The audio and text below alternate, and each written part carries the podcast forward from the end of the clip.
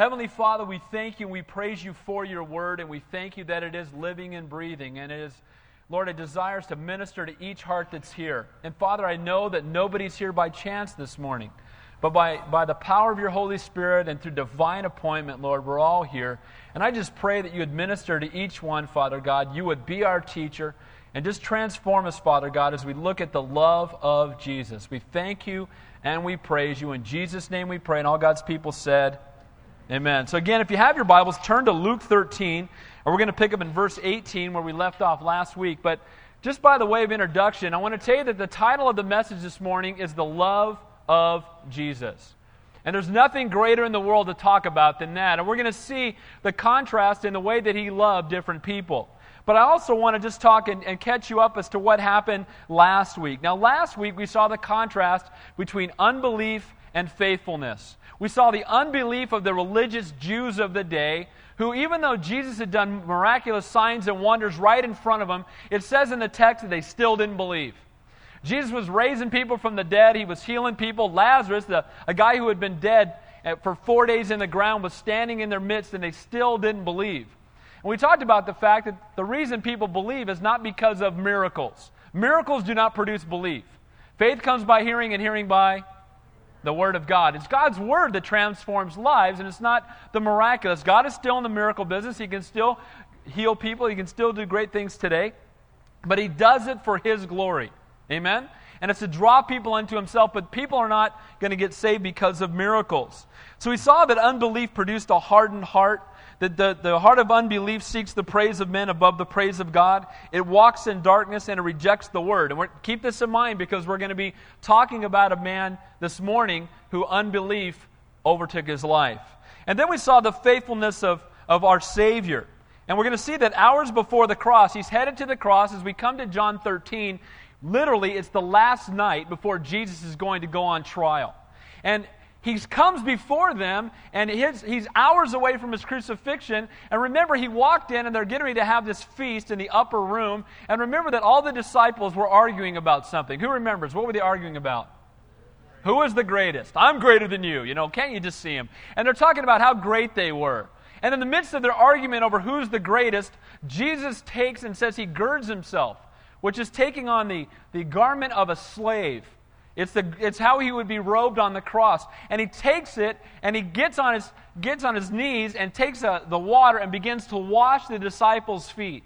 The Bible says if you want to be great in God's kingdom, learn to be the servant of all. And the disciples are arguing over who's the greatest. And instead of comforting the one who was about to go to the cross, the one that was about to go to the cross was comforting a bunch of guys who were arguing about who was the greatest. And we talked about last week how he didn't he did not, you know, get up and give them a speech on stinky feet because these guys have been walking around in the mud and had no doubt had mud-covered stinky feet. Instead of, of teaching them or getting up and instructing them, he, he showed them by example and he got down and he washed their feet. He set aside his glory in heaven and took on the, the simplicity of man. And so here we see him taking off his robe and robing himself as a servant and washing the disciples' feet. Through his faithfulness, through our faithfulness, we see that it produces a submitted heart. A faithful person does the will of the Father, has a supernatural love for others. Keep that in mind. We'll see that this morning. Is discerning of evil, knows the heart of God. So this morning, we're going to pick up where we left off last week. Again, Jesus had just washed their feet. They're still in the upper room. It's hours before his arrest or, or and his crucifixion, and he continues to teach and instruct and prepare his disciples for their soon departure. So I titled the message this morning, The Love of Jesus. And we're going to see the love of Jesus as he reaches out to one who's about to betray him. A man by the name of Judas. We'll be taking a look at him this morning, and Jesus is going to reach out even to the man who's about to betray him. We'll see that the love of Jesus should be evident in every one of his followers. As we'll see this morning, they shall know us by the love we have one for another. And then lastly, we'll see that the love of Jesus even comforts a man who's about to go out and deny him. Along with his betrayer, Judas, sitting in the room was the one who was going to deny him, Peter. And we're going to see Jesus in his love reaching out to all of them, just as the Lord desires to reach out to each one of us. So let's begin in verse 18 of John 13, where we left off last week. And here's what it says I do not speak concerning all of you. I know, who, I know whom I have chosen, but that the scripture may be fulfilled, he who eats bread with me has lifted up his heel against me. In John 13, 11, it says, For he knew who would betray him. Therefore, he said, You are not all clean. Earlier in verse 11, he said, You're not all clean. And he said that because even though he was washing their feet and cleansing their feet, they, their feet would be cleansed outwardly, but they're not cleansed inwardly. They still needed to give their life to the Lord. We cannot be born again through holy living. And we talked last week how Peter said, You're not going to wash my feet, Lord. Remember that? You'll never wash my feet. And then, he, then the Lord said, If I don't wash your feet, you'll have no part of me. And then Peter said, Give me a bath. You remember that? Wash my whole body. And we talked about the fact that we only need to be bathed or cleansed that eh, the full body cleansing at one time when you give your life to Jesus Christ. But after that, in our walk we struggle. And we need to come before the Lord daily, hourly, and say, Lord, cleanse my walk. And that, as he did in cleansing their feet. But we see here that you can't just cleanse your feet. There still must be that full body washing that takes place first. The verse must be a, an admission of our sin and our need for a Savior before we can enter into fellowship with the Lord. And so we see here that, that he washed the feet of Judas, but Judas was still not all clean. Judas can do the good works. You can go to church every week and you can do good things, but you still are in desperate need of a Savior. Now, Judas was a hypocrite. Now, what's a hypocrite? We hear that word tossed around a lot. The word hypocrite means a mask wearer. Back in those days when they had a, a play or a drama or a program of some kind, pe- you know, you'd sit up in an amphitheater. They didn't have sound systems like we have today. And to be able to tell the emotions of the actors, they would hold up these huge masks in front of their face, showing either sadness or, or, or joy. And that's what's called a hypocrite. And so that's what it is, is to be a hypocrite, is to wear a mask, is to pretend to be something that we're not. And Judas was a man who pretended to be something that he was not. He had fooled the disciples, but he did not fool Jesus. Jesus again said, I know whom I have chosen. And Judas' treachery was not a surprise to Jesus. He knows who his followers are. The Bible says that man looks on the outward appearance, but God looks on the heart. God knows who we are, and he knows who's walking with him. He was never a true believer. Ever. Judas was never a true believer. Even though he had seen the works of God, the miracles of God, the healings of God, he had seen Jesus Christ uh, when he taught, and again, he continued, though, to be a thief. He continued to be one who sought after his own personal gain. He heard Jesus warn about unbelief and he continued to reject it. Jesus washed his feet and he still would not repent. You know the sad part about this, you guys? I want you to hear this. How close a person can come and still be lost. How a person can, you know, have the, the, the, outward appearance of being a Christian. Maybe they grew up in a Christian home and maybe they pretend that they, they have this walk with God, but in reality, they don't have a relationship. Remember, it's not religion, it's a relationship with the creator of the universe through the death of his son. Amen? We're going to see that next week as Jesus says that he is the way, the truth, and the life. Now, it's interesting. It says in, in the verse that he who eats the bread with me has lifted up his heel against me, the second part of the verse there. Now, that's actually a quote from Psalm 41 9. If you take notes, that's from Psalm 41 9. And Psalm 41 was written by a man by the name of David. Now, David wrote this psalm, and he wrote it in regard to a man who was one of his confidants, a man by the name of Ahithophel. And Ahithophel was a man who was David's right hand guy. And he was a guy that David trusted in and David sought counsel from. But David had committed sin with Bathsheba and they had a son by the name of Absalom. And we know that Absalom rebelled against David. And when he rebelled, Ahithophel ended up rebelling against David and going with Absalom against David. And David wrote this talking about, He who eats bread with me, he who I have fellowship with, has lifted up his heel against me. And so this man who was his trusted advisor had lifted up his heel and kicked him. But what happened to David was a picture of what's going to happen to Jesus. Because Ahithophel, you know how Ahithophel died? Those of you who really study the Old Testament scripture. Ahithophel went out after betraying David and feeling guilty about it. He went out and he hanged himself. Who does that sound like? It's Judas. It's a type or a picture of Judas. And here it is. This happened hundreds of years earlier in speaking about Ahithophel. Now, Jesus says this is the fulfillment of the scripture in that Judas is going to do the very same thing. By the way, nothing is in the Bible by chance. If it's in the Word, it's in there for a reason. God's Word is perfect. Verse 19. Now I tell you before it comes, that when it does come to pass, you may believe that I am He. You know, Jesus reveals the betrayal of Judas before it happens to confirm that he, being God, knows all and to reinforce the inerrancy of Scripture. Judas' betrayal would not weaken their faith. He didn't want them to go, man, look, look what happened. Maybe, maybe the Lord didn't know. Maybe he was duped. He wants them to know ahead of time. Look, let me explain to you. I know that he's going to betray me, but through his betrayal, I don't want your faith to be weakened. I want it to be strengthened. Jesus said that many will turn away from the Lord. And when people walk away, it shouldn't be a thing where you go, oh man, well, maybe it's not true. We should see just the, the fact that walking with God, that narrow is that path, and most people will not find it. Most people will walk away and choose to walk their own walk, and that's what Judas is about to do. And the Lord wanted them to know, I know what's about to happen. You can't get one over on God. Amen? You can't fool God. You can't trick God. God knows your heart, He knows your intent. He knows why you're at church this morning, and He loves you very, very much. So he wanted their faith to be strengthened when they saw Jesus' words being fulfilled. And again, even more proof that Jesus is God. By the way, the ultimate purpose for prophecy, it's got one purpose above all others. It's to prove that Jesus is God. Amen? Why does he give prophecy? So we know the future? Well, yeah, but ultimately, it's to show and to prove that he says in this text that I am he. Remember again, this is a a pro- proclamation of deity. I am. Remember back in the Old Testament when they were sent back to, to free, when Moses was sent back to free the, the Israelites out of bondage in Egypt, he asked them, What shall I tell them your name is? And what did he say? He said, My name is I am. And when he says, I am he, he's saying, I am. Jesus is openly proclaiming himself to be God because that's exactly who he is. Verse 20. Most assuredly I say to you, he who receives whomever I send receives me, and he who receives me receives him who sent me. Jesus reinforces his divine calling on both his disciples and his close link to them. You know, the disciples are Jesus' ambassadors. What does an ambassador do? An ambassador goes and represents someone else. He's a representative on behalf of his country. Well, we are representatives on behalf of Jesus Christ. When people see us, they should see the Lord. Now, we're not perfect, amen? That's why we're here. We need, to, we need Christ to continually fill us with His Spirit and direct us and lead us and guide us. We blow it. Christians, again, are certainly not perfect.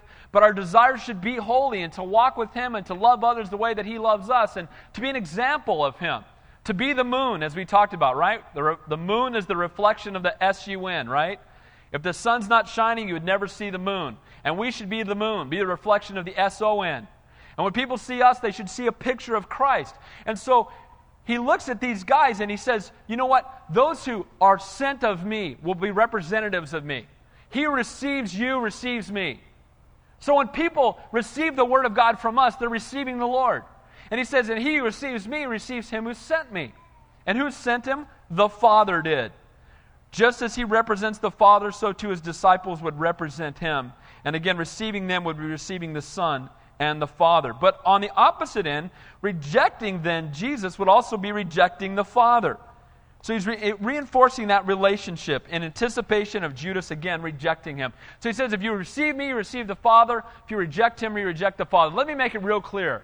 If there's anybody here this morning, if you reject Jesus Christ, you reject God. Amen? Jesus is going to say next week, I am the way, the truth, and the life, and no man comes to the Father but by me. And so no one else died on the cross for your sin. No one else paid the price. No one else was sinless and perfect. No one else was the creator of the universe, Jesus Christ alone. And so if you try to get there through any other man or through any other ism or through any other path, well, guess what? You reject Jesus, you've rejected the Father. And he's making it very clear. And again, that's not because God's a no fun bummer God and he's narrow. It's because the truth is narrow. Amen? The truth is the truth. There's only one truth, there's not 50 truths. And he says, You receive me, you receive the Father. Those who receive, those whom I sent, receive me. So either we're followers of Almighty God through the perfect Son, Jesus Christ, or we're following something else that leads to death. Verse 21. When Jesus had said these things, he was troubled in his spirit and testified and said, Most assuredly, I say to you, one of you will betray me. Now, I titled the message The Love of Jesus. Jesus is reaching out to Judas. The first thing that he did to Judas, and we're going to see this in a moment, is he seated him in the place of honor at the table, at Jesus' right side. Then, after seating him at the place of honor, he got up and went over and washed all the, the, the, the feet of all the disciples, including Judas's feet. Now he's sitting at the table and he's letting them know that one of you is going to betray me. And I believe, again, another opportunity to reach out to Judas and say, Judas, I know what you're about to do. You have not fooled me. I love you. And we're going to see again him reaching out to, to show him that love. The word troubled here is the same word that Jesus used when he saw Lazarus' sisters in John 11 when they were weeping over the death of their brother. The love of Jesus weeps for his creation. He weeps at, the, at what sin has done. What has sin done? Sin has separated sinful man from holy God. And it brought forth death and pain and suffering. Anything going on in the world today that's, that's evil and vile is a result of sin. Had we not sinned, there'd be no death. Had we not sinned, there'd be no suffering. There'd be no pain. And so our Savior weeps over the, over the consequences of sin. And he was troubled in his spirit because he knew what Judas was about to do and it breaks his heart because he loves him. Again, we see the broken and troubled heart of our Savior over Judas. It is, the Bible says, it is his desire that none should perish, no, not one. And the word none there means none. Amen? It's his desire that no one be separated from him. He loves us all very much. The Bible says again that while we were yet sinners, Christ died for us. And he loves you beyond what you can even understand. That's the God that we serve. And so it breaks his heart when people reject his love. When they walk away and they don't care that he died and they don't care the price that he paid, it breaks his heart. Now it says here, most assuredly, I say to you, one of you will betray me. Most assuredly, some of your Bible translations say truly, truly. It's a prophetic warning to the other 11. He's reaching out to the betrayer again and, and just showing that he's omniscient, that he knows everything. Another opportunity for Judas to repent. But again, instead of repenting, Judas turns away. But it was also a warning to the other 11. Again, hey guys, I know what's happening. Jesus was not drugged to the cross, he went there of his own free will. Amen? They didn't arrest him, he arrested them, as we're going to see in a few weeks. And so Jesus, looking out, he knows what's about to happen. He announces to his guys that he is about to be betrayed. Verse 22. Then the disciples looked at one another, perplexed about whom he spoke. The disciples had no idea who the traitor would be. Some people think Judas wore like a black robe and had this Snidely Whiplash, you know, mustache, you know, and walking around with a pitchfork or something, right? Ah, you know, and they think that that was Judas, but Judas looked like the other 11 guys. When Jesus said, Somebody's going to betray me, everybody looked around and said, Lord, who? Who could it possibly be? Because again, man looks on the outward appearance, but God looks on the heart. And again, we can fool the people at church. You can fool the pastor. You can fool your parents. But you cannot fool God. God knows who you are. He knows what, you, what you're thinking about, He knows what's in your heart, and you can dupe the world. But popularity with men is not what it's all about. It's about having relationship with God. Amen? We don't vote. We're not going to get to heaven and vote on who gets in. So what do you guys think? All right, Pastor Dave. What do you guys think? Everybody, who thinks you should go to heaven? Raise your hand. That's not happening in heaven. Amen? If it were, I'd be even nicer to you guys, right? I mean, but here's the reality. What happens in heaven is either I have a relationship with him or I don't.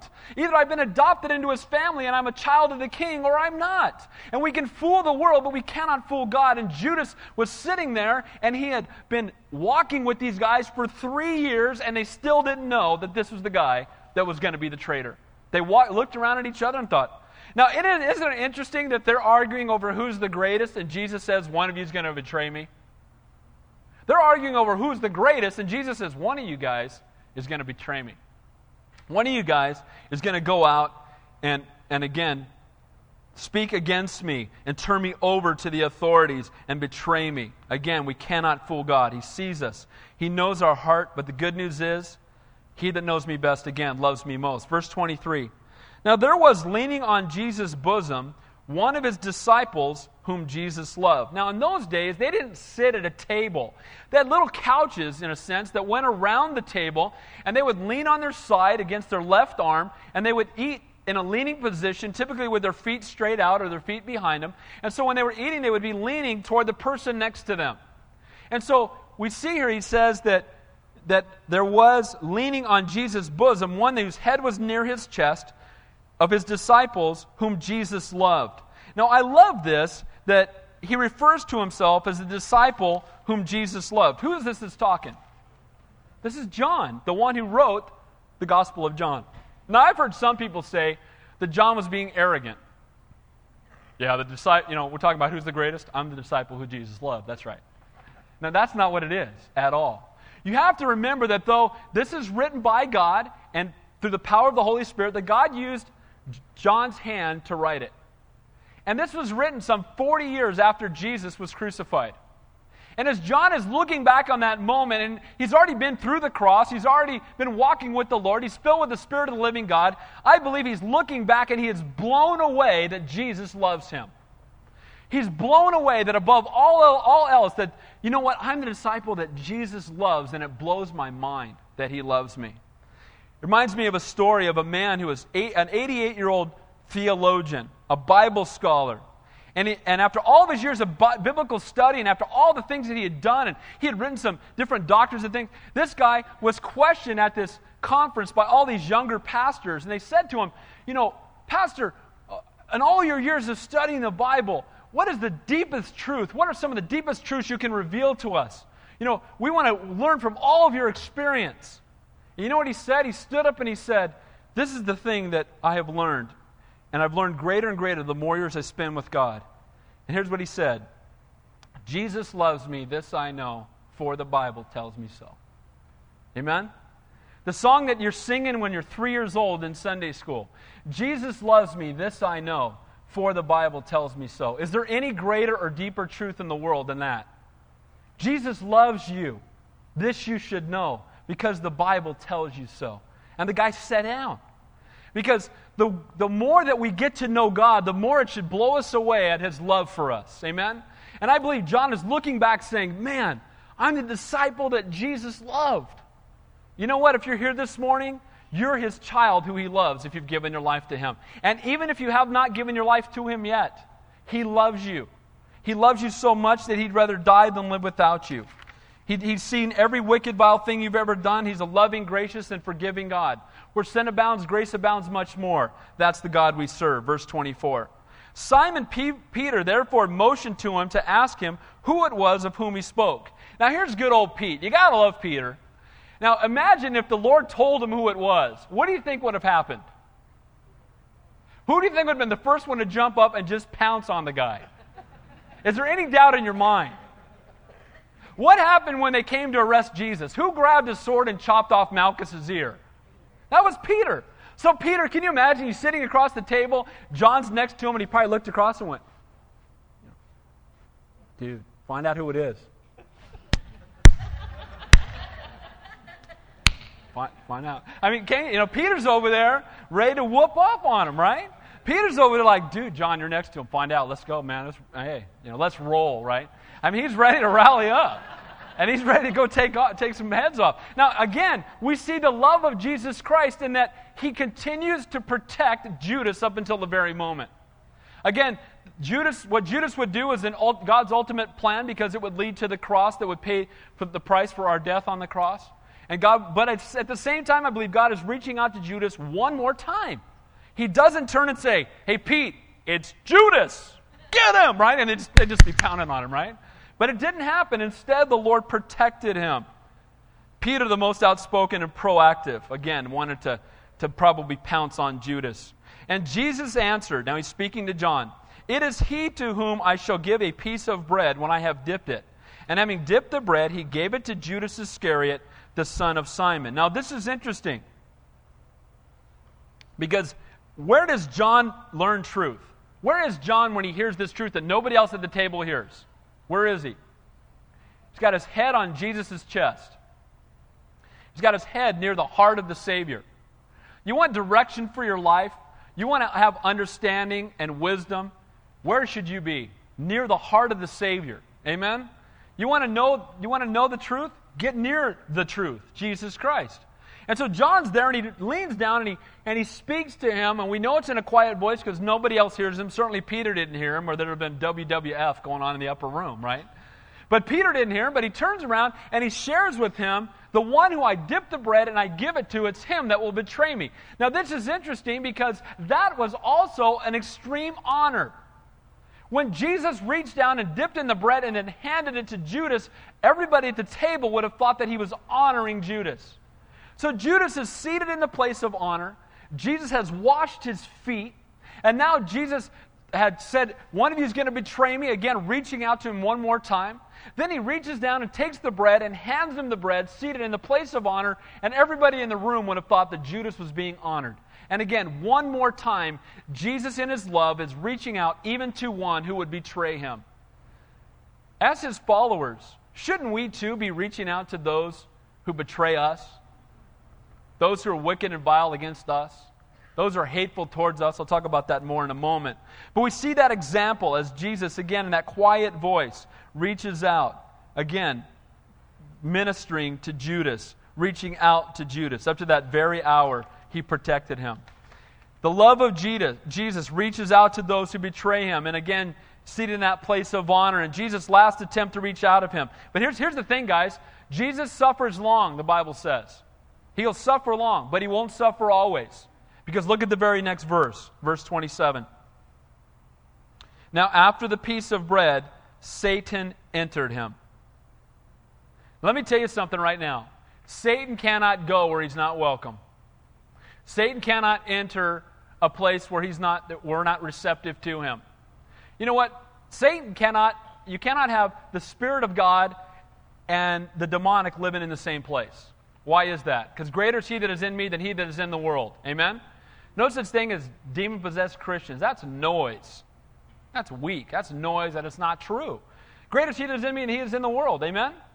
But what we do is we open ourselves up to the enemy. We can make ourselves receptive to the enemy by the way we live our lives, by getting caught up in the occult, by getting caught up in different things where Satan is lifted up. And that's what happens here is that he just said no to Jesus over and over and over and over again. Jesus reaches out to him, showing him his love, showing him his grace, showing him his mercy, and Judas keeps saying, Not interested. No thanks. Remember, what was Judas's love? He had the love of what? Money. And he had already, before this happened, he had gone and he had, for 30 pieces of silver, said that he would make sure that they could find Jesus when no one else was around so the crowd wouldn't rise up and he would betray him for the price of a slave 30 pieces of silver.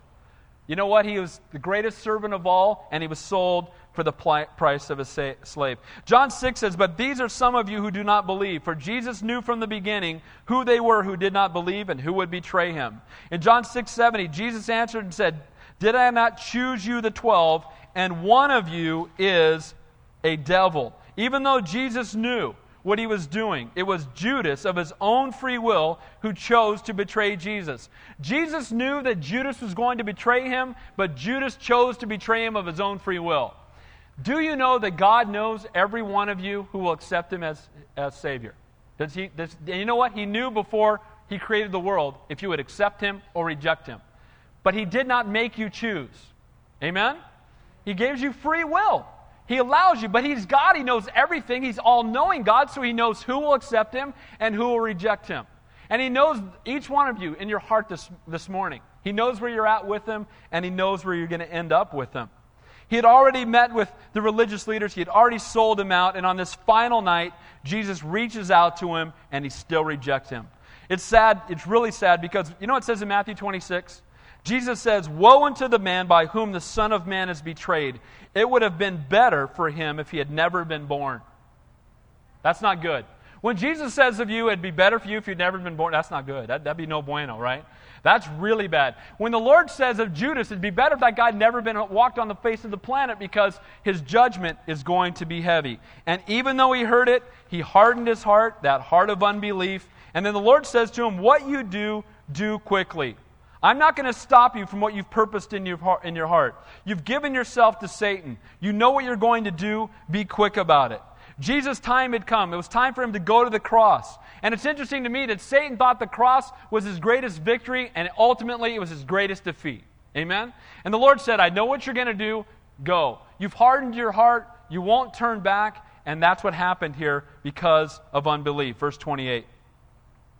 But one, but no one at the table knew what reason he said this to him. For some thought because Judas had the money box that Jesus had said to him, Buy these things we need for the feast, or that he should go give something to the poor. Since Judas was the treasurer, it was logical to think that he'd been sent out to go buy something for the feast or to go give to the poor. And though Satan again had entered him, Jesus, uh, Judas was doing it, doing the bidding of Satan now. Jesus is still in control. Again, Satan means to use it to destroy Jesus. But again, God is in control. Now look at verse 30. Having received the piece of bread, he then went out immediately, and it was night. Now this is interesting. What a contrast. Judas is in the upper room sitting with Jesus and the other disciples. Jesus is about to give his, his upper room discourse to train and, and exhort them and equip them as he's getting ready to go to the cross. And Judas walks away from the truth and goes outside, lets Satan enter him, and he walks out, and it's night. The upper room's illuminated with the power of God. The Holy Spirit is there. Almighty God is there. And outside, he's now alone. He's in utter darkness. He's seeking to find fulfillment from the riches of the world. He has no direction or meaning to life. He's led by the chief of liars who only wants to steal, kill, and destroy him. That's Satan. It's going to result in utter despair, anguish, suffering, torment, pain in etern- for all eternity, weeping and gnashing of teeth, and knowing it was his choice. You know, when Judas is, where Judas is right now, it's still night. Amen? He's still in darkness. He's still separated from God. And he will be forevermore. But it was his choice. And I don't relate to this totally because thank God by his grace, I'm not in a position where I'm ever going to have Satan entering into me. But there are times when I, in my own walk as a believer, have chosen to do something outside of God's will. How many of you can relate to that? And you know what? Have you ever felt the darkness of it? You walk away and you know you're out of God's will. You know where you're standing is not the place that you belong. And you know what? You're alone and you're gripped and you're grieved. And here's the good news you can take a million steps away from God, but it really is only one step back. Amen? And we see here that they, he walks out and it's dark.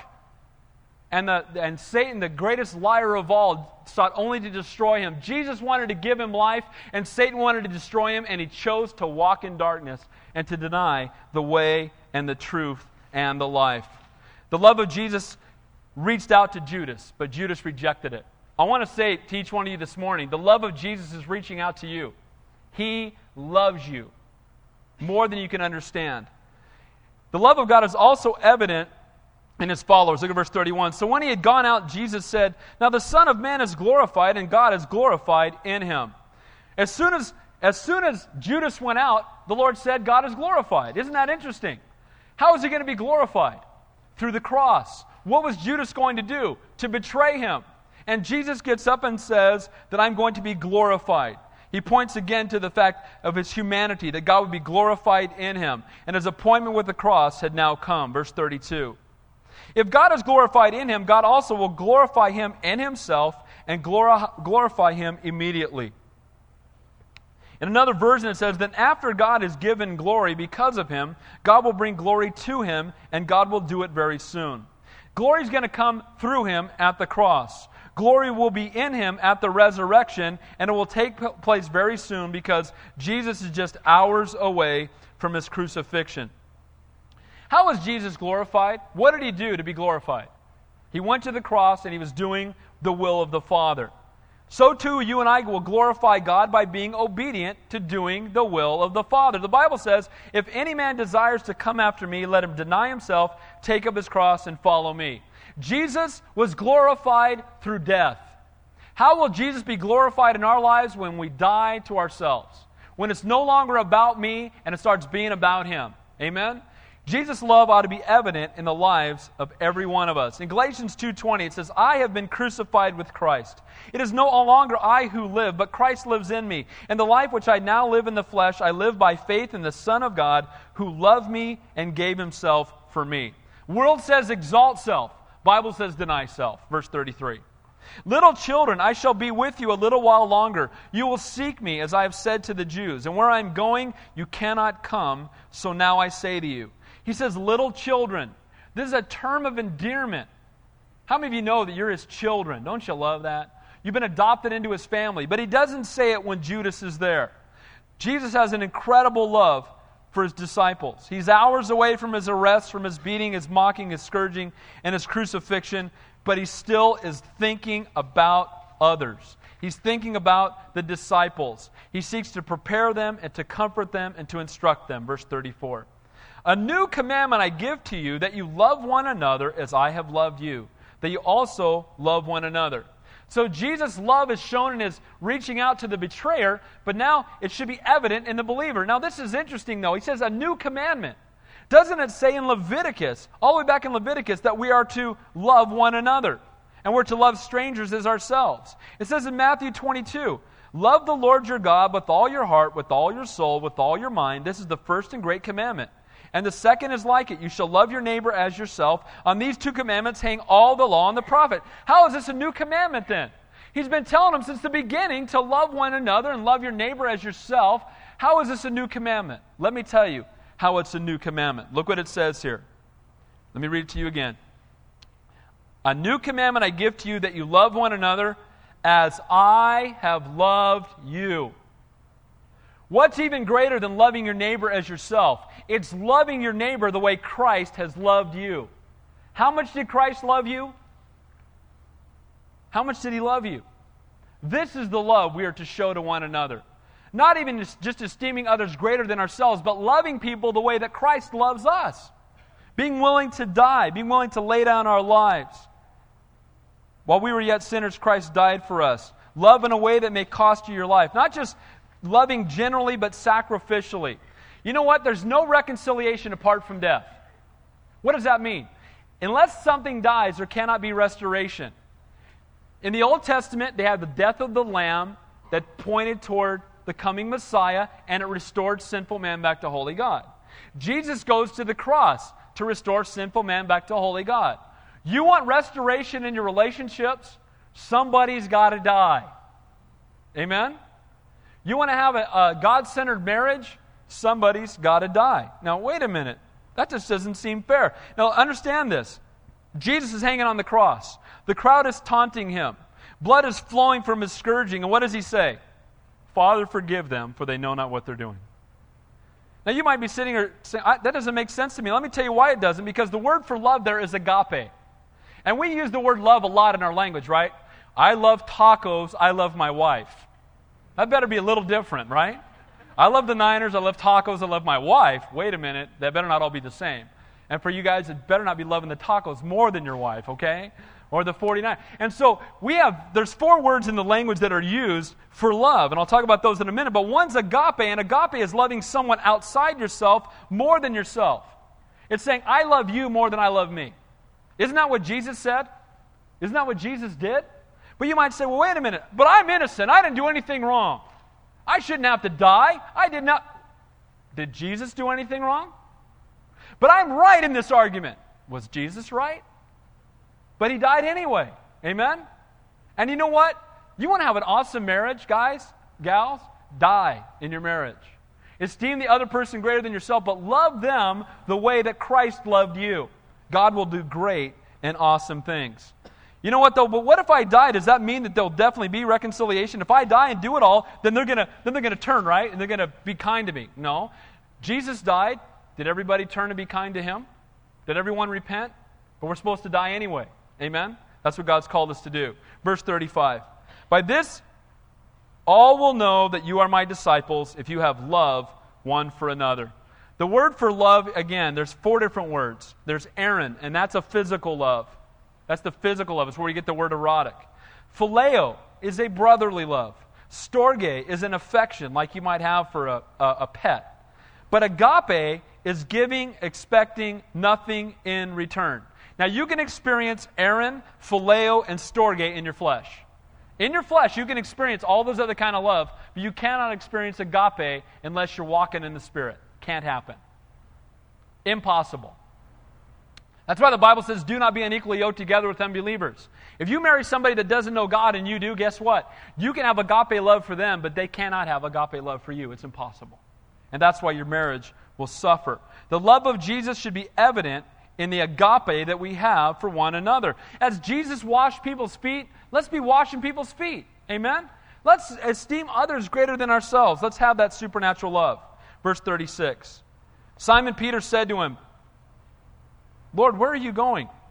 Where, where, where am I? And Jesus said, Where I am going, you cannot follow me now, but you shall follow me afterward. The love of Jesus should be evident in us. The love of Jesus reached out to the betrayer. And lastly, we're going to see here, these last few minutes, that the love of Jesus would comfort one who would be, deny him.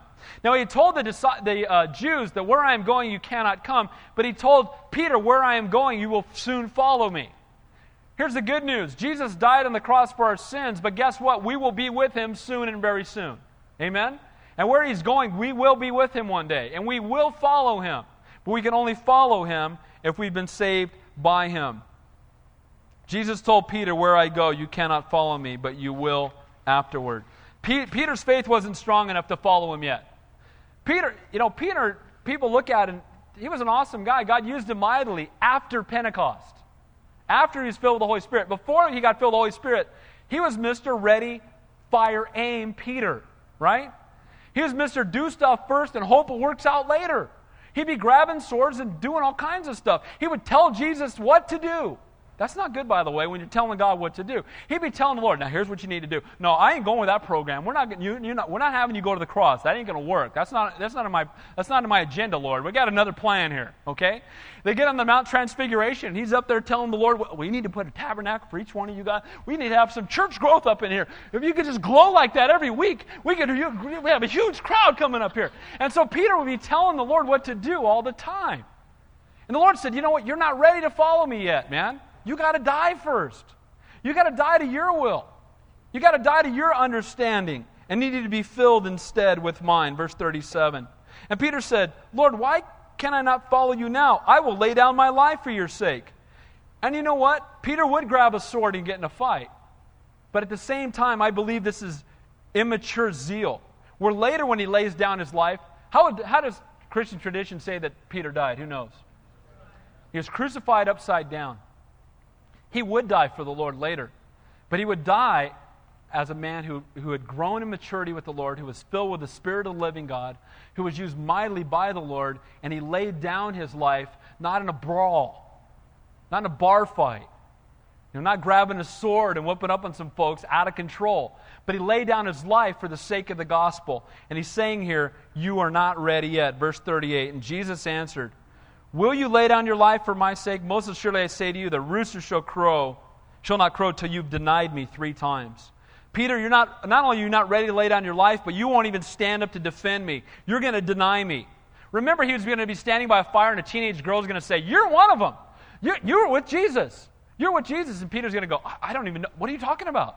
This is a little girl. I don't know what you're talking And the Bible says he swears, he curses. I don't know who you're talking about. And right at that moment, he looks up, and whose eyes meet his across the courtyard? Jesus sees him. Man, talk about heavy. And he went away and wept bitterly. But here's the good news. I believe that these next three verses, we're going to close with this, are words that Jesus gave to Peter to encourage him during that moment. Look what it says Let not your heart be troubled. You believe in God, believe also in me. In my Father's house are many mansions. If it were not so, I would not have told you. I go to prepare a place for you. And if I go and prepare a place for you, I will come again and receive you to myself, that where I am, there you may be also. Didn't that give a whole new context to that scripture when you read it right after the last verse? He told Peter, You're going to deny me. And then he says, But I'm going to prepare a place for you, and you're going to be with me. You know what? The Lord reached out to his betrayer then the Lord's love should be evident through each one of us. And then lastly, we see him encouraging and strengthening one who would deny him. So, in conclusion, the love of Jesus reaches out to those who betray him. May you and I love those who despise us. It's easy to be, to be kind to people that love you. The world does that. Someone comes over to your house and just loves all over you. It's real easy for you to love them back. But how do you treat those who are hateful towards you? How do you treat that boss at work that's got an attitude problem? How do you treat the, the person in the family who's always berating you and giving you a bad time? How do you respond to them? The Lord desires that we would reach out to them. The love of Jesus is evident in his followers. May we have a selfless agape love for one another, loving as Christ loves us. Hey, guys, let me encourage you with something. This blesses me almost more than anything that happens here. I'm blessed because people are getting saved here all the time and God's doing great things. I'm blessed. But you know what blesses me? Is new people will tell me virtually every time I love to walk up and introduce myself. And one of the things I hear more than anything else is, you know what? Man, I, yeah, I do feel welcome here. And man, you guys love each other. I'll tell you what, that blesses me. And that's the way it ought to be. We're a family, amen? And we should be loving each other and making everybody feel welcomed. You know what? I want to encourage you to do something. This is my heart, okay? I would love to see you guys hanging out with each other even when you're not at church. A lot of you do that already, but you know what I mean? Go up to someone new and invite them over for lunch and just love on them. We're family, amen? We're going to be together for the next billions and trillions of years. We might as well start getting used to each other now. Amen? And you know what? There should be that love for one another. And, and on Saturday, and this blesses me on Friday, excuse me, I traded my wife's van and I bought her a new van. And it's her birthday today, by the way. Happy birthday, babe. And, and I was trading in the van, and it was really a blessing to me because I was witnessing to the lady trying to sell me the car, divine appointment, right? And we had to drive the car out to Baymont where my wife works to make sure she would like it. And so I'm driving the car out there, and I'm talking to the lady about the Lord all the way out there. And we get out there, and she sees my wife come up, and then later on, she said to me, she goes, You know, I've got these friends that are Christians, and they've got this glow about them. And she said, You know what? You and your wife have that same glow. And I said, Praise God. Amen? I said, You know what that is? That's the Holy Spirit, and that's the love of God. We should be loving on people so much that they go, Dude, what's up with you? Right? Because the world is not that way. It should be evident in those who follow God. And again, He comforts those that deny Him. Take comfort that the Lord sees us through his blood, not our shortcomings. He saw Peter in the finished product, not Peter standing by the fire denying him. He knew who Peter was going to be in the end, and he loved him. And no, Jesus knows who we're going to be in the end. So let me close with this. There's no greater truth in the world than this. Jesus loves me, this I know, for the Bible tells me so. Amen? Jesus loves you. He died for you. He'd rather die than live without you. Let's pray. Heavenly Father, we thank you for your love. We thank you for the examples of it and the way you reach out even to a man like Judas who had given his life over to the enemy and you loved him anyway and you continued to reach out to him. Lord, how you desire that your love would be made evident in each one of us. Lord, that we would be a reflection of you, that we truly would be the moon, a reflection of the sun. Father, teach us to love the world the way that you do. Teach us to love people here in Santa Cruz the way that you do. Help us, Father God, when we're walking around at the mall or we're on, at work, Lord, to see people with your eyes and to love them supernaturally. And then, Lord, I thank you, Father God, that you see us as the finished product. Lord, that He who has begun a good work in us is faithful to complete it until the day of Jesus Christ. So, Lord, we just ask and thank you, Lord, for your love and your grace. We just ask that you bless just the, the rest of this time, Lord. Just enter us into this place of worship right now. We love you. May it be a love song from our hearts. In Jesus' name we pray. And all God's people said, let's stand up and close the worship song.